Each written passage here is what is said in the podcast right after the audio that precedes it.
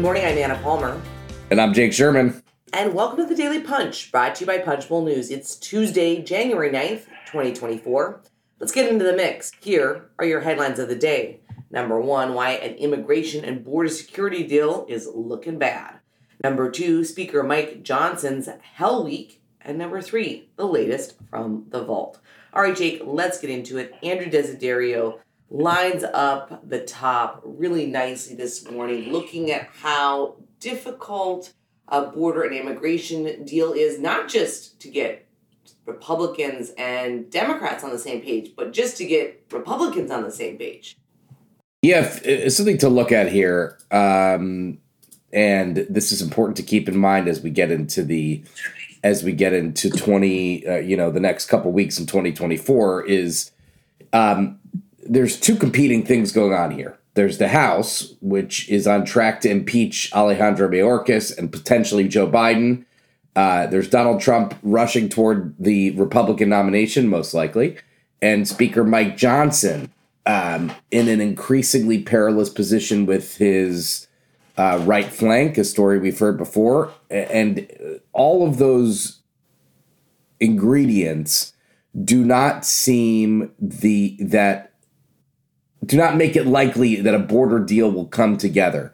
Plus, the um, the the border deal, the border negotiations are slowing down. Um, James Lankford, the Republican from Oklahoma, is walking back his prediction about a deal this week and balking at the GOP's effort to impeach Mayorkas. Um, so here's what I will say. Um, it, right now, given where we are, um, it doesn't it just doesn't seem likely that the political dynamics are making it are making it a um, uh, making a border deal look look probable. Um, and, and, we already have Speaker Mike Johnson saying and has already said to, to House Republican freshmen we reported last week that he is not interested that he doesn't think the Senate could produce something that Republicans that House Republicans could pass. So I, I, you know, Anna, color me skeptical here. Um, and and Johnson, by the way, also said he wants to negotiate with the White House. So um, listen, we'll get into this in a second here, but Johnson's position is increasingly in jeopardy. I don't know about his his actual position, but his political position is in big is in big uh, jeopardy. Um, and uh, you know, I I, I just it, it doesn't look good for a border deal uh, uh at this point.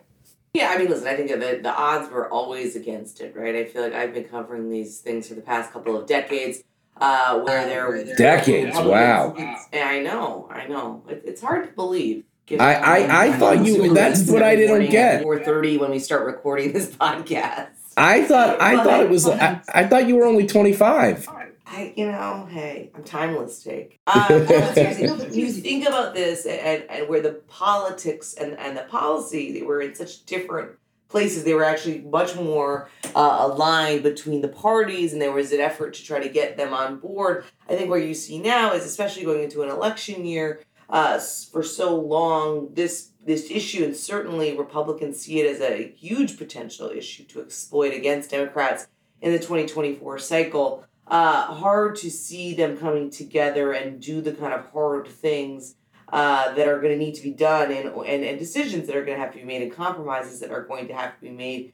Well, you know, we'll see the, the talks continue in the Senate, but it's almost like we're in just kind of parallel universes between what, what conversation in the Senate versus uh, the House, not only on just just to the point that like you know Senator Lankford's key White House negotiator is Alejandro Mayorkas the guy who the House Republicans are trying to and on the road to impeach.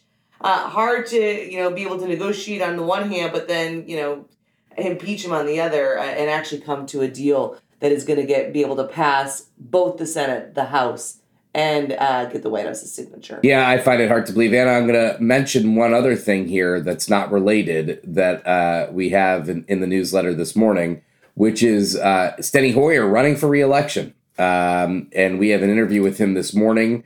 Hoyer, um, you know, Anna has been here. Uh, he's 84 years old. He's seeking a 23rd term in the House of Representatives. His new wife is on board. He's in good health, and uh, he thinks he would not not thinks if if, Repu- if Democrats win the majority, he'll be the chairman of um, uh, Financial Services General Government Appropriations Committee. You know, Anna Steny Hoyer um, is just he's going to keep on trucking. I mean, it's pretty amazing, huh? Will you be running Punchbowl News at 84?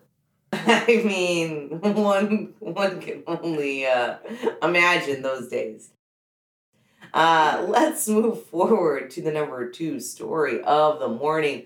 Speaker Mike Johnson's Hell Week. Uh, we don't use that lightly, and uh, the item this morning takes a look at how uh, not only as we have been detailing here, chronicling for the past uh, at least couple weeks, kind of this this stress that he's going to be under uh, as it comes to passing government funding, uh, coming not only the pressure externally, but also, man, he is not making a lot of people in his own conference happy. Uh, yeah. Um, so we're he's in trouble. Mike Johnson's in trouble. Um, and I, I don't know. Let, let's put it this way. I don't know that Mike Johnson's going to get ousted as Speaker. I just don't know. But he the the talk right now in the House Republican Conference is not good for Johnson. Um, he, uh, you know, um, the he the Fiscal Responsibility Act, which he locked in here with this deal with about $16 billion more in savings, is um, not something that House Republicans like. Um, and here's what one very plugged in House Republican told us significant concerns growing about Mike's ability to jump to this level and deliver conservative wins. Growing feeling that he's in way, way over his head. As much as there was valid f- criticism and frustration with Kevin, Mike is struggling to grow into the job and is getting rolled even more than McCarthy did. um, wow. Um, so are Johnson's days numbered? Not a big vote of confidence there. yeah, listen, I don't. Um, uh, I am. Um, I, am surprised by that quote, uh, which I got, so I shouldn't be that surprised by it. But um, and a practical thing, Anna, that we need to discuss is that Johnson seems to be softening, or at least non-committal, on um, a short-term CR. He said he was done with short-term CR. Something we said at the time was a very um, uh, interesting proclamation to make but listen, January 19th, 10 days away, um, uh, you know, this is the, this is the, they don't have much of a choice but a short term CR. So Johnson's walking this back in a way that I think makes, or, or I would say this, his operation is softening on this in a way that makes sense, but could catch him flack uh, on the right and will catch him flack on the right. And uh, will be an interesting week for Mike Johnson.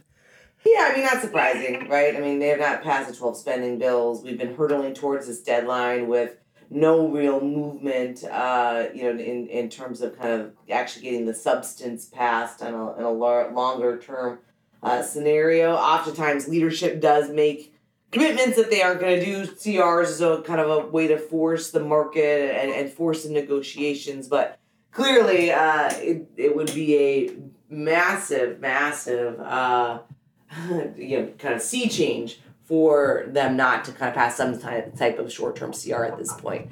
We will be covering that very closely. Let's move to the number three story of the morning. Jake, we've got the latest from uh, the Vault Premium Policy. Top tax writers closing in on a bipartisan deal to revive some business tax benefits and expand the child tax credit. The big question now who's bought in and can it pass? Color me very skeptical. Jake, we just talked about why immigration is hard. We talked about the fact that Johnson's probably going to have to pass just a short term CR to keep the government funded.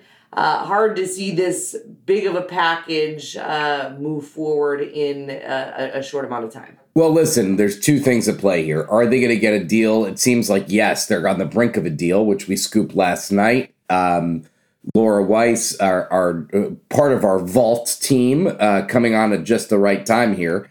Um, it does look like there is going to be some deal that Republicans are going to unveil to their members this week. Now, can they um, can they get this through Congress? They'd have to do it probably on on suspension, uh, which is uh, requires a two thirds majority. Uh, I I don't know the answer to that. I am skeptical too, as is the Republican leadership, to say the least. So, uh, but listen, Anna, as you know, there's a lot of businesses, a lot of entities in town that are very pumped up about the the prospect of a tax bill. So we'll have to see how that hap- what happens with that. Well, and it sets the stage, even if it doesn't end up happening, you know, in the short term. This these types of negotiations set the stage for what could happen in 2025 when you have a huge uh, number of tax uh, provisions expiring. So uh, certainly going to be a ton of activity uh, and and table setting at the very least, if not an actual piece of legislation that passes uh, here in the next you know few weeks. With that, thank you so much for listening. We appreciate it. If you like the Daily Punch, share it with your friends. Tell your mom about it. Share it on social media. It's the best way for folks to find out about us. You can also subscribe to our free morning newsletter, which, as we mentioned yesterday, has a had a facelift. It's easier to read, easier to share. You can do that with just an email at punchbowl.news. Have a great day and stay safe.